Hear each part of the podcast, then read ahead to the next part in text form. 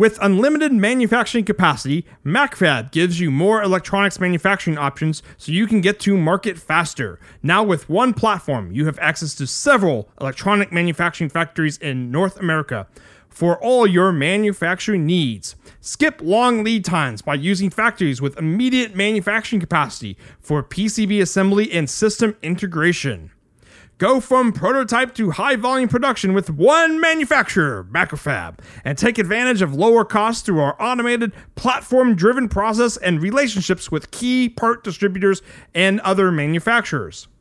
Access readily available capacity at any quantity to rapidly scale your business, and MacroFab's one year warranty on workmanship guarantees that your PCB assembly will be held to the highest standards. Learn more at macrofab.com.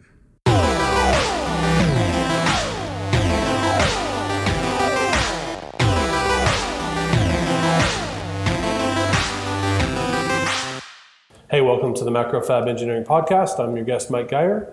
And we are your hosts, Parker Dillmann. And Stephen Kraig. This is episode 187. The MacroFab Engineering Podcast Design Contest, sponsored by Mouser Electronics, ends Friday, August 31st. This, that's this Friday, people. Enter your useless machines now. We have cash prizes up to $1,000 for the winners. More information can be found on macrofab.com slash blog. There's a lot of cool projects out there, so uh, get yours in, and hopefully you can win $1,000. So, Mike Geyers leads marketing and business development for Fictiv. His true passion lies in transforming the manufacturing industry, and having worked at Caterpillar, Autodesk, and Kaiser Aluminum, he has seen firsthand the waste and inefficiencies that permeate the market. From large Fortune 500 manufacturers to emerging technology startups, Mike has worked to solve a wide array of business challenges across the industry. His experience with hardware entrepreneurs, manufacturing venture capital firms, large format additive manufacturing, closed loop servo networks, and fabrication of generative automotive chassis provides him a unique perspective on the rapidly changing landscape of manufacturing. At Fictiv, he is currently focused on the disintermediation of traditional manufacturing supply chains and bringing distributed manufacturing to life for manufacturers of all sizes around the world. That was pretty good. You passed the test, Stephen. Nicely done. Thank you so much, Mike, for taking some time out of your busy schedule to come talk to us goons. Oh, hey, it's great to be here. It's it's uh, really an honor. I'm a big fan of what you guys do. So thanks for having me. And before we get started with the topics, um, Mike, what is Fictiv? Yeah, so Fictiv is a distributed manufacturing platform. Uh, we specialize in custom mechanical uh, products, so 3D printing, CNC, injection molding, urethane casting, sheet metal. Um, pretty much, if it's a mechanical component for any kind of product around the world, and you need it uh, fast, high quality, high precision, high complexity, uh, we're the place to do it. And so the topic for this podcast is going to be the state of hardware. Uh, Fictiv came out with a 2018 report about uh, hardware product design, and I guess we're going to kind of go over like the bullet points of it, right? Yeah, that sounds great. So um, we we came out with a 2018, we came out with a 2019, and we're gonna. Oh, this is the 2019. God, okay. God willing, we're going to do one in 2020 as well. So um, I guess to give a little bit more background on kind of Fictiv and, and how we started. Um, company was founded by uh, a guy named Dave Evans and his brother Nate Evans, uh, both Stanford grads, one in international business and um, international trade, and the other mechanical engineering. Um, Dave was the mechanical engineer, and uh, one of the first jobs he held was with Ford in the Palo Alto Research Lab. So he was kind of setting that research lab up as Ford is trying to get closer to innovating at the speed of Silicon Valley, if you will.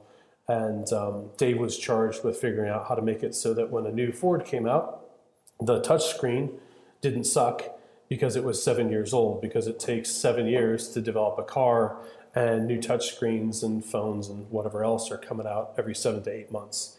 And so that was that was kind of the genesis or the problem statement that that Dave was looking at when he was at Ford, and um, what that led to was him. Did he manage to solve that?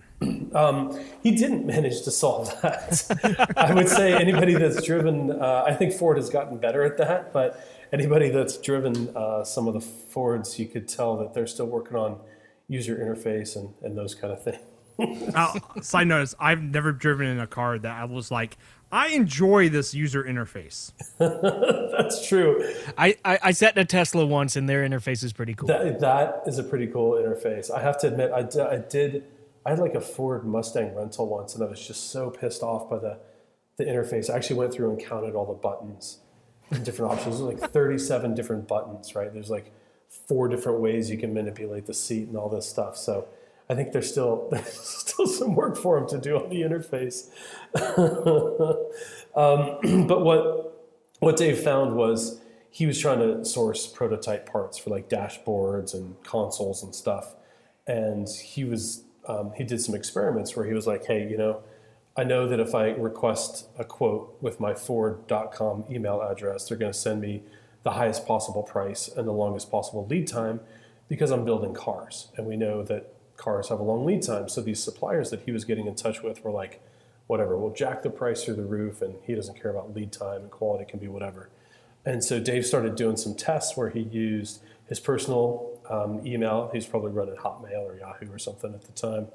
And, um, and then a, a Stanford email. And what he found was with the exact same suppliers, he was getting completely different lead times, completely different prices, and said, look, there's a gap here. And so um, what Dave did is he convinced his brother to go in with him 50-50 on buying a MakerBot Replicator 2.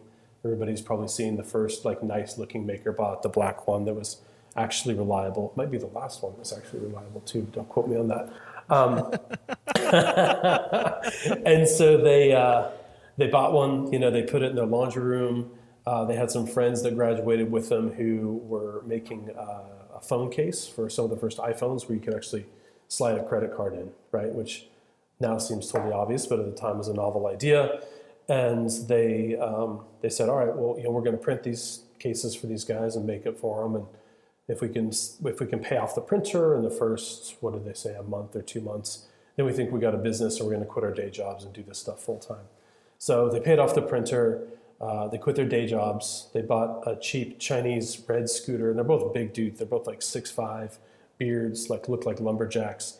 And the the early story is that they would go and deliver these 3D printed parts around San Francisco, the both of them on on the red scooter. And so that's um, unfortunately two of these two of these burly dudes on a scooter, right?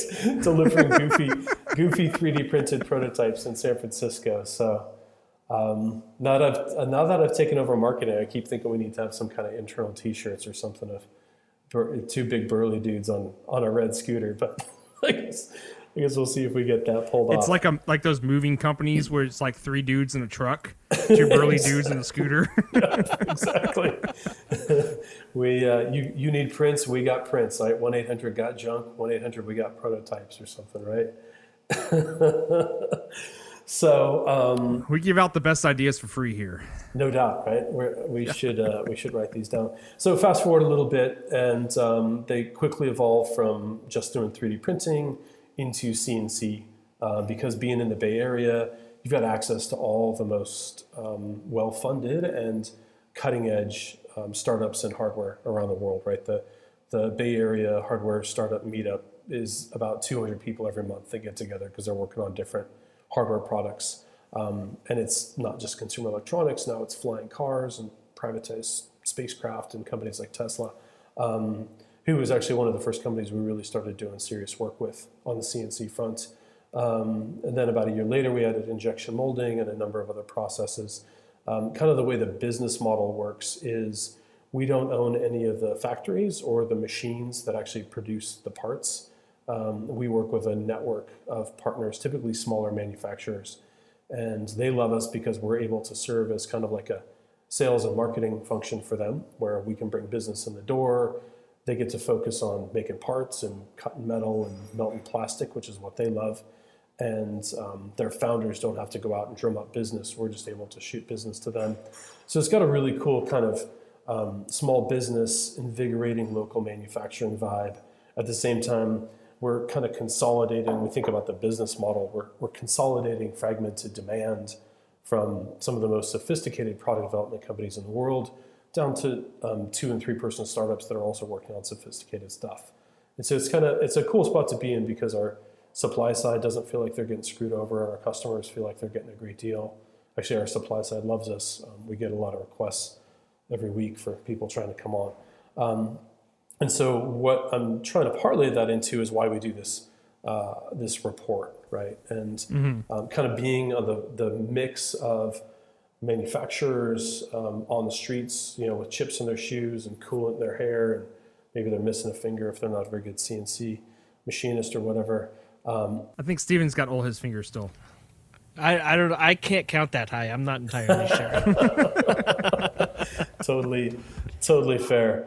Um, but so it kind of puts us at an interesting position where we get to see a lot of stuff that's coming, and um, we really like to try to share that back with our user community as best we can.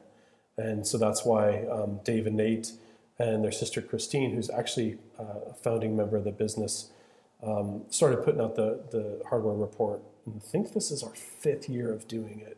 So they've been doing it almost since they started the company. Um, and it's really about kind of let's understand what's going on, let's ask people what are they hearing, what are they seeing, and try to share that back and kind of stimulate the conversation. And so we put out the report thinking, Oh, where does the sources of this report come from?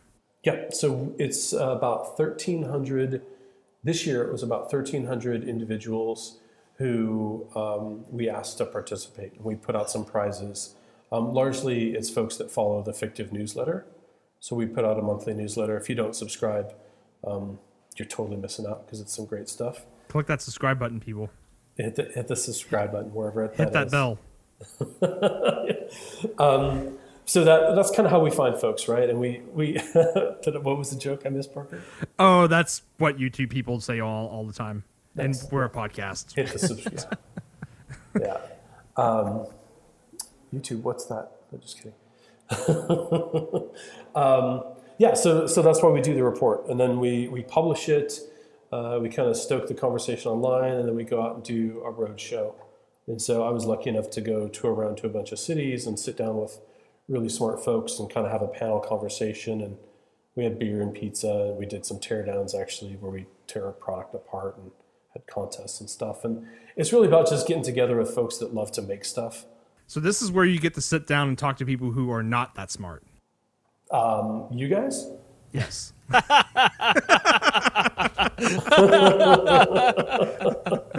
I don't think that's the case at all, right? I see some. I see electronic test bench. Is that an N64 in the background there, Parker? yes. You doing, you doing it?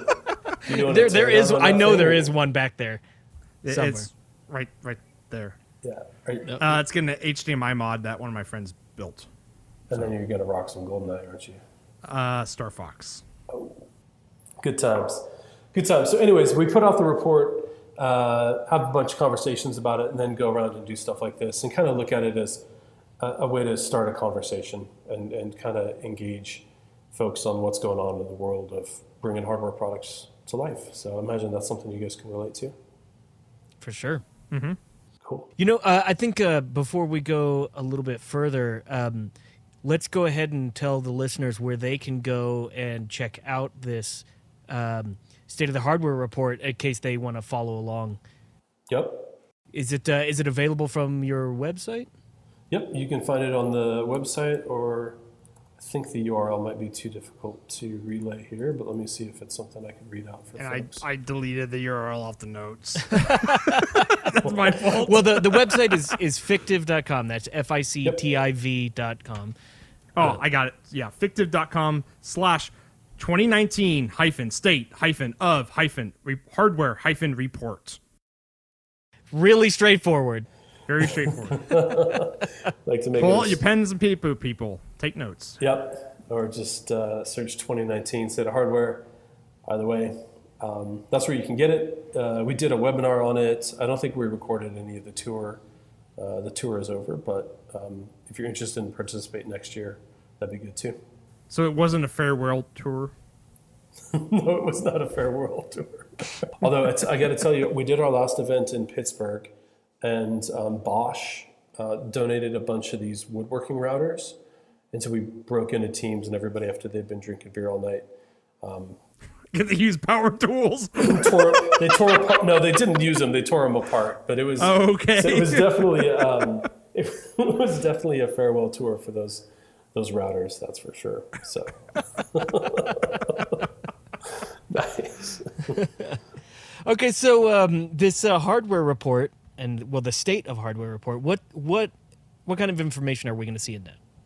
Yeah. So um, the the big thing we look at are kind of what are the trends that are impacting um, teams' ability to bring new hardware products to market, right? And so uh, one of the things we started seeing last year was uh, signals about the global trade and the tariffs and and all this kind of stuff that uh, is pretty hard to avoid um, seeing some news about almost daily, if not hourly.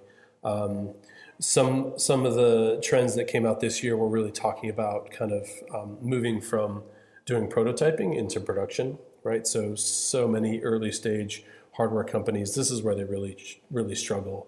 Is um, now that the barriers have come down to kind of making your first one or two prototypes, a lot more people are doing it, but where they really struggle is going into that point where you've got full product market fit and you're making 10, 20,000 of these things a month.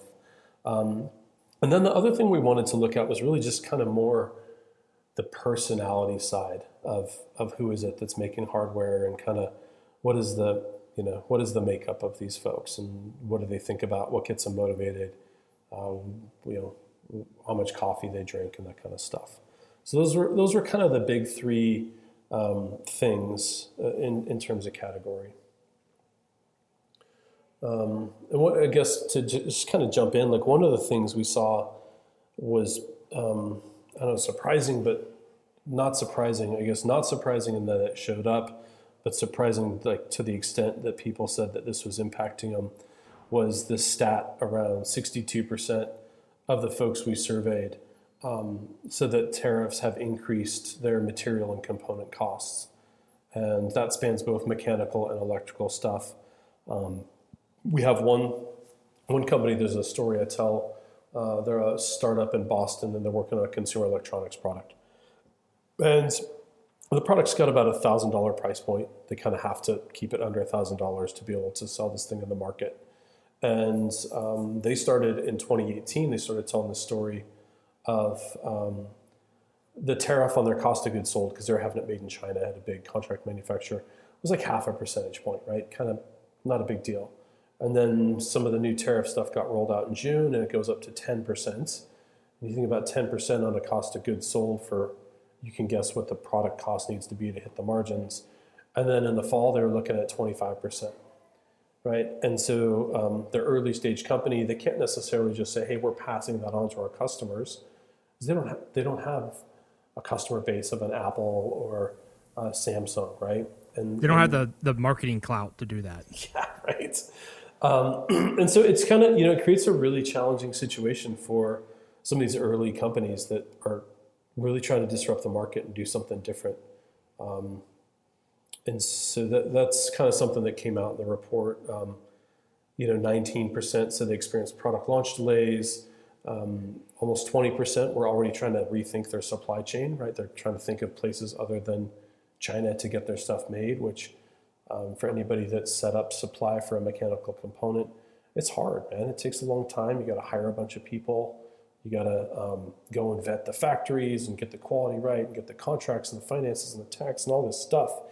And um, to move it out of the country is a, it's a lot of overhead, right? Yeah, um, I would say the biggest problem with that is like how do you maintain your quality as you're moving to a different factory or a different country or if you're onshoring your product back your products like how do you maintain that quality it's a big challenge i think you hit it on the head right i mean even even if you're not moving factories, it's hard to maintain your quality, right? Um, factories working on multiple products at the same time. Um, they can material sources can change, especially if you're doing overseas. Staff can change, the plant manager can change. You get all a lot of variables that go into making these physical products, and um, yeah, it's a it's a tough, tough thing, Parker. I think you hit it on the head. Well, on top of that, something um, we've actually mentioned a couple times recently on the podcast is the uh, the idea that you know you you may have already established relationships with a uh, a manufacturer or a vendor. You you know them by name. You know the people you're in contact with. So when it comes to quality issues or maintaining quality, you have that relationship established. If you're f- flopping around from vendor to vendor, that relationship just becomes a document that says you must do a good job, right? So and, that, and that's kind of hard. Yeah. Yeah. And those, I mean, those documents are only as good as the trust that they're built upon, right? Is the relationship and the communication behind them. Right. Right. Because if you, you know, what are you going to do? Go sue a big factory in China if your stuff's not coming out right? Let's forget about it, right? Yeah, yeah. So I mean, it's it's a place where um, I don't know. We we're optimistic from the fictiv side, and that we think we can help offset some of that because we're kind of managing the communication and the, the systems, and we've onboarded a network of suppliers in multiple countries, and so in theory, we're able to redistribute that and offset some of that risk and and make it a little bit easier to switch because you're all you know if you're Stephen you're the guy or the gals building the product you're talking to me at fictiv and I'm your manufacturer of record and it's on me to manage the relationships with my um, my quality engineers that are on site and with my suppliers that are in China Taiwan Taipei Japan wherever it may be um, and so that's I think one thing where it was interesting for us to hear this. It's encouraging, but also puts a lot of pressure on us, right, to be kind of part of the solution and not just pointing out the problem that I think everybody can see. Yeah. So what are what are some ways engineers can reduce these impacts of these tariffs? Just look for loopholes, man. Look for all the loopholes you can get. no, Go I mean, to China, fill up your briefcase full of you know resistors and capacitors, and then hop back man. on the plane. well, that's a challenge, right? You guys probably see a lot of stuff with counterfeit components in the electronic space, right? Oh, it is probably up in the top five of, of problems. Yeah, Yeah. if not one or two, especially supply chain. Yeah. It's huge, right? So, uh, you know, on the mechanical side, um, counterfeit materials are more of a problem than counterfeit products because you can pretty easily identify a counterfeit product. Um, but some of the, the stuff engineers are doing is Yeah, wasn't there a thing recently with NASA getting uncertified or getting materials that were certified and they weren't the real thing? I don't know if I heard about that. It's entirely possible. Yeah, and there was a uh, there's a Japanese uh, steel industry also was caught with that as well. That was like last year, I think, though. Oh, really? You have to send me the link. But it was it, but it was materials, as you were saying. It wasn't like fake fasteners. It was like the materials themselves had spoofed uh, documentation saying it was something it wasn't that. It's really common. We, we actually had to buy some uh, special equipment in our uh, our operation in China to scan the metals because you do, you can't really tell by looking at it, right? And just because I actually worked at an aluminum smelter, and the way you tag it is you just put a sticker on this nearly molten hot piece of metal, and it's a barcode, right? And then it gets cut and it gets flattened, and you think about it, there's really not a good way to physically track what this stuff is and the cost in some of these materials can be drastically different. So um, it makes sense that you know people are counterfeiting stuff. Um, more above board ways to deal with it are um, first you kind of try to value engineer or engineer um, around the tariffs, and there's even terms you know people are using like tariff engineering um, to try to do things like keep the cost down. oh, there's a term for that now. Yeah, right. But um, you know, just simple things like, hey, where you have it assembled can impact the cost of the tariff, right? Um, where you source different components can can Yeah, don't pick that Chinese LED. Pick that Taiwanese LED. exactly right. Well, and and and hey, I actually just kicked the link over to you guys. We can put it up in the show notes. But uh, apparently, that that NASA um, material that was faulty uh, came from an Oregon-based aluminum extrusion manufacturer. nice. For, and and apparently, it looks like they've been doing it for 20 years. Wow. Ouch. yeah, that's rough. so I will say that was not the aluminum smelter that I that I worked at. The one I worked at was in Spokane, Washington, and it's long since been shut down. Um, so they probably had even more egregious errors than that one. But um, just because I'm based in Oregon doesn't mean I'm I'm uh, intrinsically linked to the steel trade here. At least not that I'll admit to on this podcast. So uh, you know, other stuff is like you just you you pick what you have to move the country that the stuff's being sourced in, right? Um, we get companies coming to us because they see that kind of having this distributed um, model is a, is a good way to go about it.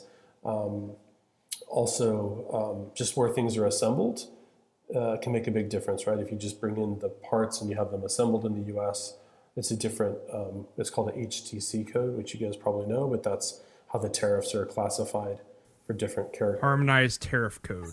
there you go, man. yeah.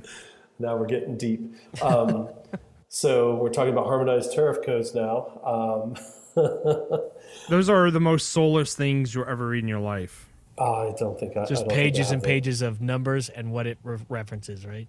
Yeah, and it's like, does my thing mean this? Because like, it's really weird because some products can fall under multiple different tariff codes, and really you can put that on there, and it's up to the customs agent to be like, nah, or be like, okay, yeah.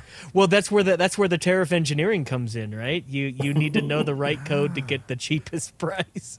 Make it look like a microwave, but it's actually a blender. Yep. Hey. Or if it's like the coolest cooler, maybe it's all three combined.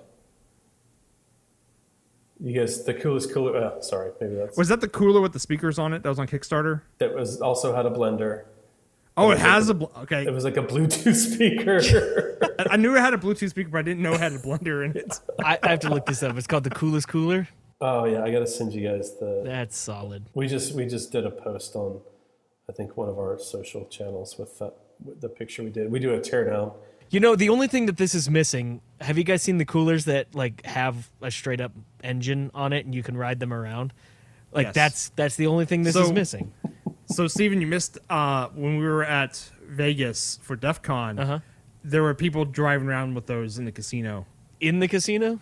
In the casino, and then just going straight on the strip and driving down the strip. Oh, that's full def. it was. It's like how? why are people not stop? I guess that's okay. It's Vegas.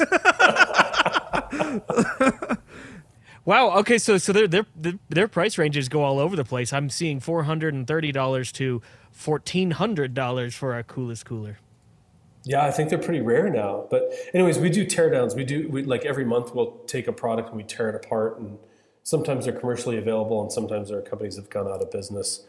And um, we we use it as a way to kind of deconstruct and reverse engineer this stuff. Um, but you can even see in the, some of those articles that we put out some of the decisions people are making around trade-offs and how they're you know they're cutting corners or they're going overboard on over-engineering some of these things. We did one on Juicero, right? And just like that is another great and sad story, but you just look at how over-engineered some of these things are, and it's it's that's kind of baffling. That, Um, that's that's the- that's one of those stories where they you give your engineering team a nearly endless budget and just say like have fun, you know. yeah, it's got to I want one of those. Uh, So so wait, are you posting these teardowns on YouTube? Because that sounds awesome. I would watch Yeah, they're, the hell they're out of this. super awesome. Yeah, just search, I don't know, uh, fictiv teardown or, or teardown. We did one of a Dyson fan. I think if you just search like Dyson fan, we're like one of the third or fourth uh, page ranked results. Um, the other thing that kind of kind of is happening though is um, there's like for a long time when I, in my previous job at, at Autodesk we talked about like near shoring and onshoring and these as kind of like emerging trends but some of that stuff's actually becoming a reality now as as companies are, are really making moves to bring production closer to the point of, of demand I, I do like the term nearshore because it just means Mexico. it's like It could mean Canada. yeah uh, sure, as long as it shares a shoreline right yeah. I always I always imagine though like you got like one of those like oil rigs and it's 200 miles offshore. And there's I, a ha- manufacturing I have a good facility. friend, and we've we've talked about this a lot, right? Of well, if you just set up your manufacturing facility on an old uh, container ship, you're in international waters. You're not subject to any import or export regulations. And then bring your ship in when you have to offload. Oh, that's brilliant. There was Google set up. They had like a Macro boat. they had a container ship offshore in the, in the Bay Area, and there was speculation that that was part of of what they were doing. At least amongst those of us that are into containerized factories and 3D printing, fully customized Maybe it's just a bank boat and they put all of their money on it and uh, It's international waters, no no taxes, right? Yep, yep. There's also um, That has to be a thing. oh yeah, This like the podcast is just solid ideas the entire time. the lawless flotilla, right? You get a container ship, you take it out into international waters. You do. Um, I had some buddies uh, at Megabots, and they were going to stage one of their giant fighting robot battles out on a container ship because they were like, "Look, if somebody gets hurt, if somebody breaks a leg, Just toss them overboard. Totally. It's like we got Dennis Hopper and Kevin Costner up in here. Just, just uh, the lawless flotilla is what we what we called it. Um, anyways, all right. So coming back to the report before I go completely off script about Waterworld and everything else. Um, so yeah, the idea of like tariff engineering is real.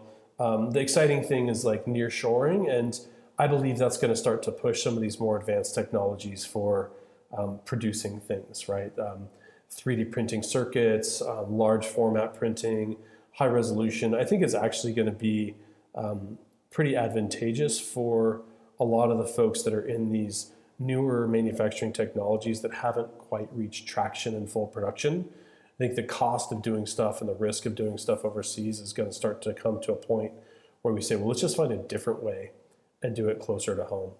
And that's kind of one of the ideas that's always been really um, something, a, a passion for me is going back to hanging out with guys like Jay Rogers at Local Motors and Mark Hatch at TechShop and a lot of folks that have always said, you know, you should be able to buy a car that's produced within 50 miles of where you live.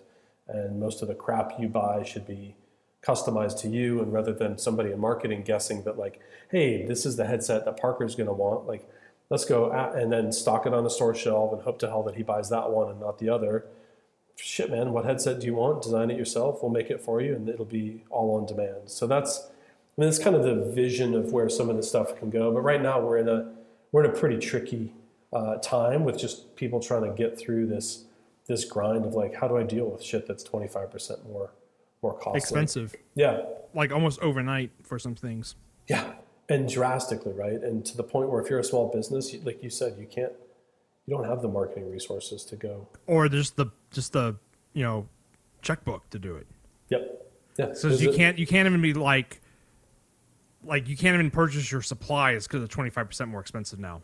But if you're a large company, yeah, you could probably absorb that twenty five percent and then build the thing, put it on the shelves, and then then the customers can absorb that twenty five percent. But if you're a small company, you can't even absorb that first twenty five percent impact. cash flow, right? And, and and if you're big enough, you can blame the powers uh, for that. Like if Apple said, "Hey, our phones are going to be 25% more because people made them 25% more," I, I guarantee you, people would sit back and just be like, "Well, that's reasonable because people said that." That you can't, as a small company, you can't pull that off. You cannot, yeah. And if Apple did it, people would probably be like, "Oh, I want it even more now." yeah, the tariff adder. it's fifteen hundred dollars, not a thousand. Yeah, that seems like a great idea. totally. Um, so on that, like you know, the, the next big topic is kind of this uh, idea of like scaling into production, um, where we heard like two out of three of the people we asked uh, just weren't weren't impressed with um, the manufacturers they were working with and their ability to go up in volume or down in volume. See, one out of those three are MacroFab customers That's probably true. Why do you think that is? because we scale up with cu- our customers. Tell me more. with our inf- was it infinite uh infinite uh factory capacity or something like that Love it. magic That sounds. I mean, it sounds like a great idea, right? Is people like volumes change, right? You can't lock a company into a production schedule for a whole year when you don't know Well, that's necessarily what- the demand is. Yeah. i mean that's what most contract manufacturers do Yep. So. We also saw like you know 71% uh, assembled less than 5000 end use products in their first six months after launch. I think that's validation that like you launch a product you're not immediately at volume but you're, you're at, not immediately selling a million a month? Funny how that is who would have right? thought? Yep. Um, you know, uh, thirty percent didn't stay on budget, which we were. It's funny. We were uh, we were doing one of these in uh, I think it was Seattle, and somebody in the audience was like, "That number is bullshit. I got to call number. I got to call bullshit on that number. It's way higher than thirty percent." oh didn't save on budget yeah Yeah. i think i think it's because it feels bad or like you're admitting defeat if you're not on budget. So people are less likely to report that being true or not. Totally. Yeah, we're, we're right on budget. Yep. For sure. Um, you know, 43% said they don't really feel like they have the resources to manage a supply chain, um, especially the smaller companies. That makes sense. When we start to work with um, medium and bigger sized companies, supply chain teams are like an entire department, right? There's vice presidents and senior vice presidents of supply chain organizations. And this is what they do all day, every day, right? So, um, and then this is another one that's probably debatable, but in terms of staying on schedule, one in three said they didn't stay on schedule. Um, and 44, That's probably three out of three. right? yeah. What's what? th- there's the old uh, um, simple equation for for project management where it's like come up with your idea on how much it's going to cost and how long it's going to take, and then multiply that by three, and you might be okay. Yeah. exactly. Right. So, and uh, you know, I think it's the, the, question we had at I think it was Pittsburgh. Somebody was like, "Well, does that mean they're staying on the schedule that they originally put out, or the updated schedule that was the version of the updated schedule with the updated schedule?" Right. Yeah, because technically, if your Gantt chart just keeps slipping out, You're on always schedule? you're still on schedule. exactly. Also, if if if being on schedule is what the initial salesman asked for, like zero out of all projects are on schedule, right? Yeah, yeah, so true, right? So, um, we let's see. I want to know who this person is that has this quote. I work in aerospace. We are going to Mars. I'm assuming they mean whatever they're building is going to Mars, not them. It's hard but- to say. Yeah, it's hard to say. It's hard to say. Um, we c- we It doesn't say that find they're out. coming back. It just says we're going. Little sirens of Titan action there, right? Little Vonnegut. Um, quality, you know, seventy-one percent were either unimpressed or dissatisfied with um, their production manufacturing companies' uh, quality. Um, and then just to kind of close this out really quickly, the last section is really kind of on people and careers. Um, and what we saw is just a So, lot. on, so on that quality thing, it's interesting because that's it's really what we see as well, where like the for contract manufacturers, like what, what's the, what's that term? Um, and now I'm blanking on the marketing term for it. It's like how many people would recommend you oh, to like their- net promoter score. Net Promoter Score, NPS, that's what it's called. And it was like for contract manufacturers, it's like on average like negative like five, which is as the industry as a whole, it's negative five. It's like that is terrible. But it doesn't matter. MacroFab's because got like ninety five or something like that. Nice. There's only so many options, right? It's kind of people are kind of limited. The thing about it, okay, so quality with quality, you have to have good expectations as the person who's interfacing with the contract manufacturer. And one of the first things that eh, seems obvious but is missed a lot of times is that if you're the person who's looking to have something made, you need to have the expectation that you will not get 100% yield or if you do get 100% yield, that's because your contract manufacturer built extra and he ate the cost.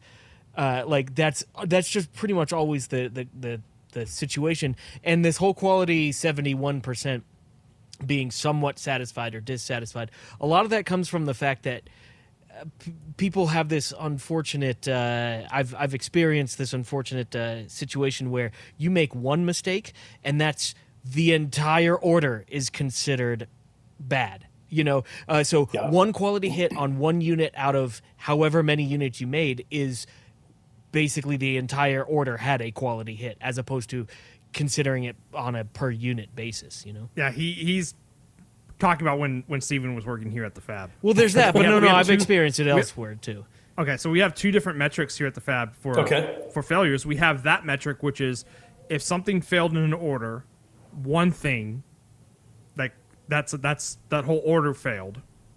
Then we have just like the overall, like that one unit was like ninety nine is like ninety nine point nine nine percent yield still. So you have two metrics. One's a customer facing NPS score kind of thing, and the other one is is like what the actual process is doing. And you use the one about the process to kind of hold yourselves to improve, right? Is that Correct. Yeah. okay? And so you kind of hold a higher standard for yourselves than necessarily what you'd like report out. Is that No, so so the the and the other one is like making sure like because I mean if you order a hundred or something and one was bad, it's still kind of like oh man that kind of sucks. but you I understand that and most people understand that that that's just how manufacturing works. You have yield rates. Yeah, that's 1%, which, I mean, that's not Yeah. great, but that's also not that bad. no. Yeah. So Yeah. the thing is though is it's still trying to hit that hundred percent for that person and make sure that they they are not this somewhat satisfied or dissatisfied. They are hundred percent amazed balls that this happened. You might you might have just invented a new category that's going to take over NPS. Your, the, the Amazeball score? But you got to put it on like some kind of weird uh, logarithmic scale where it's not just like a simple one to ten, right? Well, it's not because like it's it, it's really inverse. So like one is like like t- drastically drops it.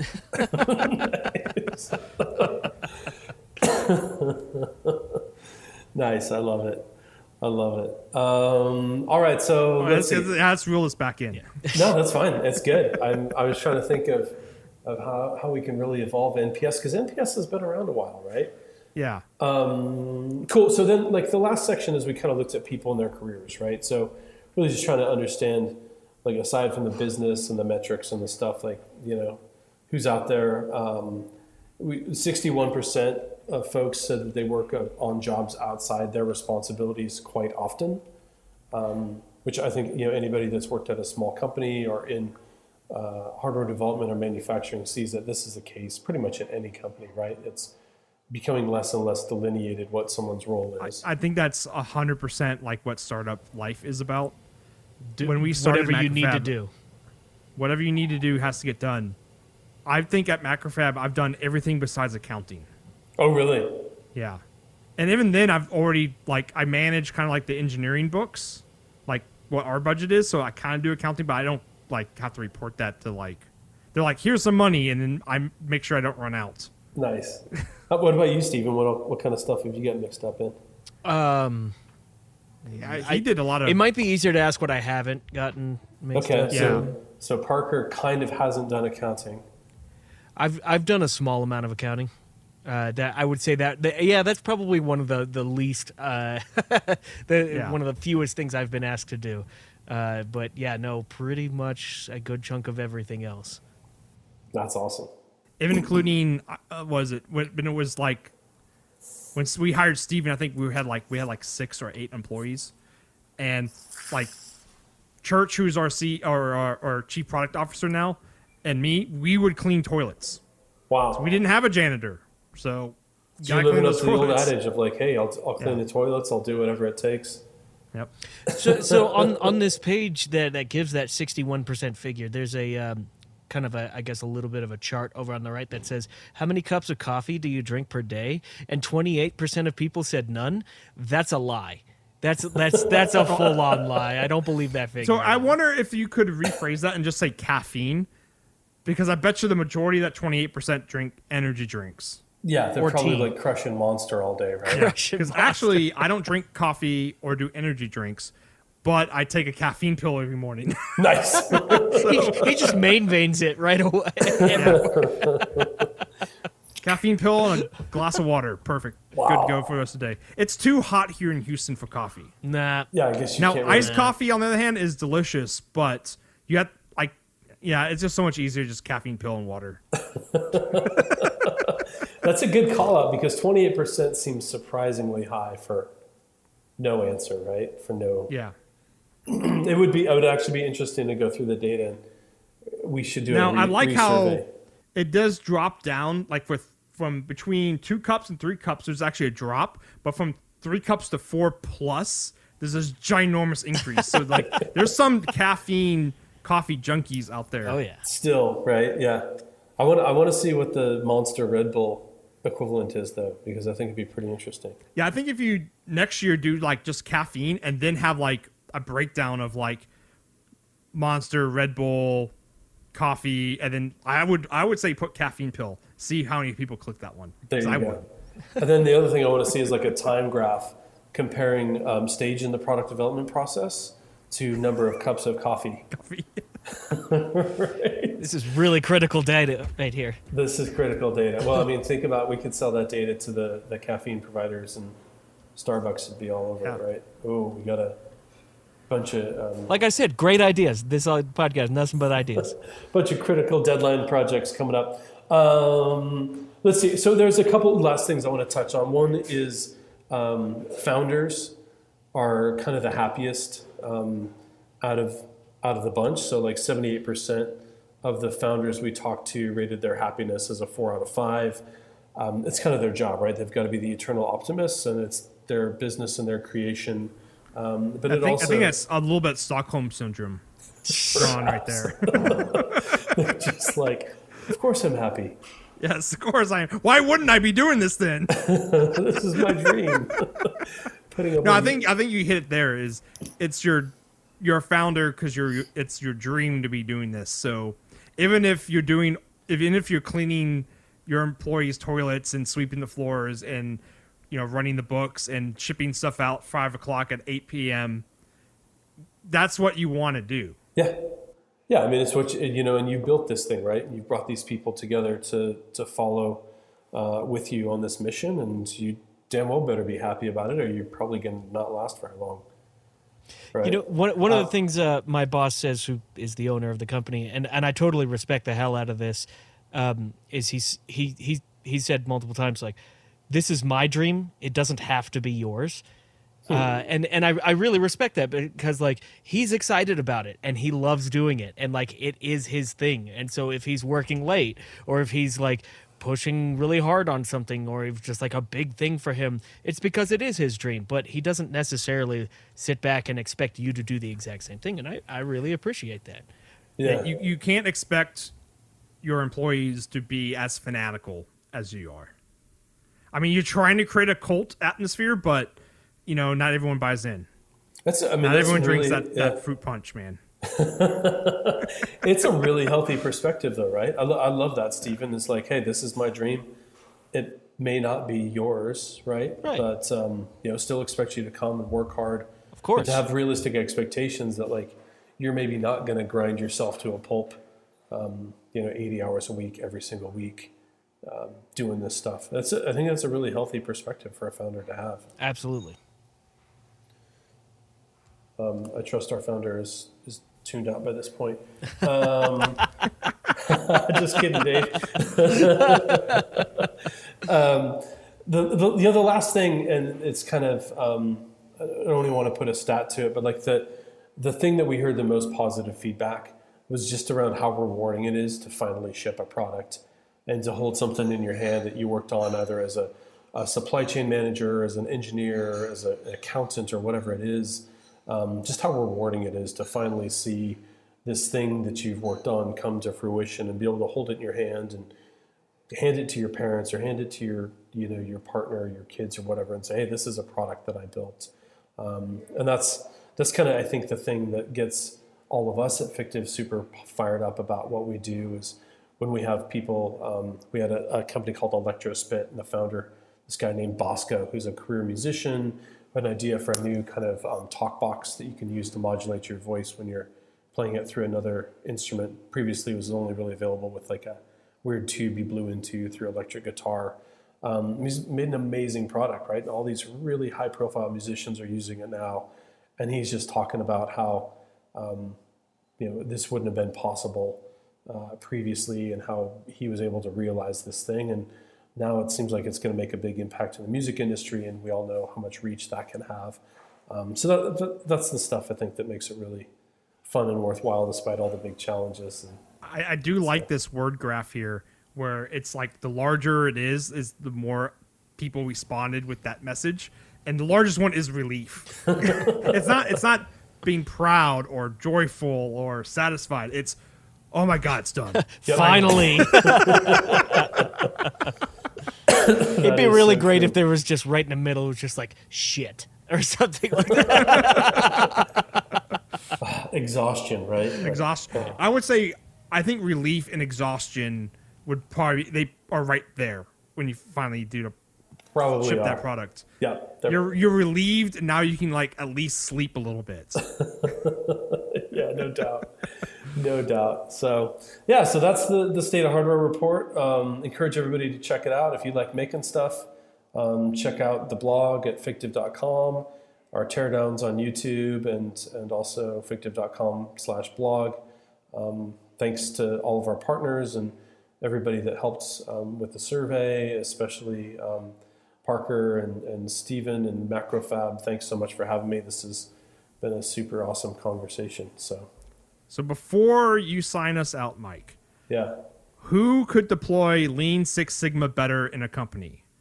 Good Willing Hunting, Matt Damon, or The Martian, Matt Damon?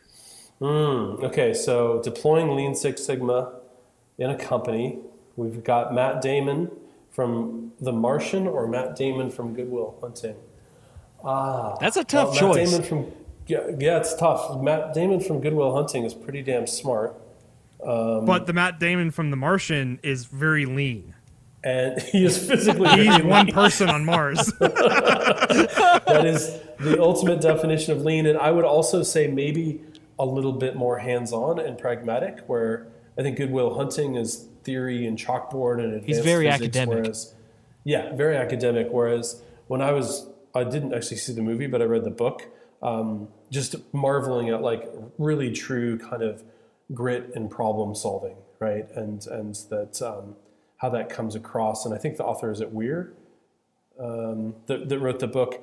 Um, so I got to go with with Matt Damon from The Martian for deploying Lean Six Sigma. Um, but you gotta, you know, he's got to have a black belt. Got to be a Six Sigma black belt, that's right. That's right. and maybe he's gonna have some kind of a Japanese counterpart sidekick to do the Kaizen Kanban stuff. Honestly, if it was that pair together, that would be the ultimate Six Sigma team. Nice. Both of those together. Yeah. Absolutely. so thank you so much, Mike, for coming on to the podcast. Yeah, thank you. Yeah, this is a blast, you guys. Thanks so much. I really enjoyed it. Happy to come back anytime, and um, hope to talk to you guys both soon. Cool. With that, would you like to uh, sign us out? Cool. Yeah. So that was the MacroFab Engineering Podcast. I was your guest, Mike Geyer. And we're your hosts, Parker Dillmann. And Stephen Kraig. Thank you, everyone. Take it easy.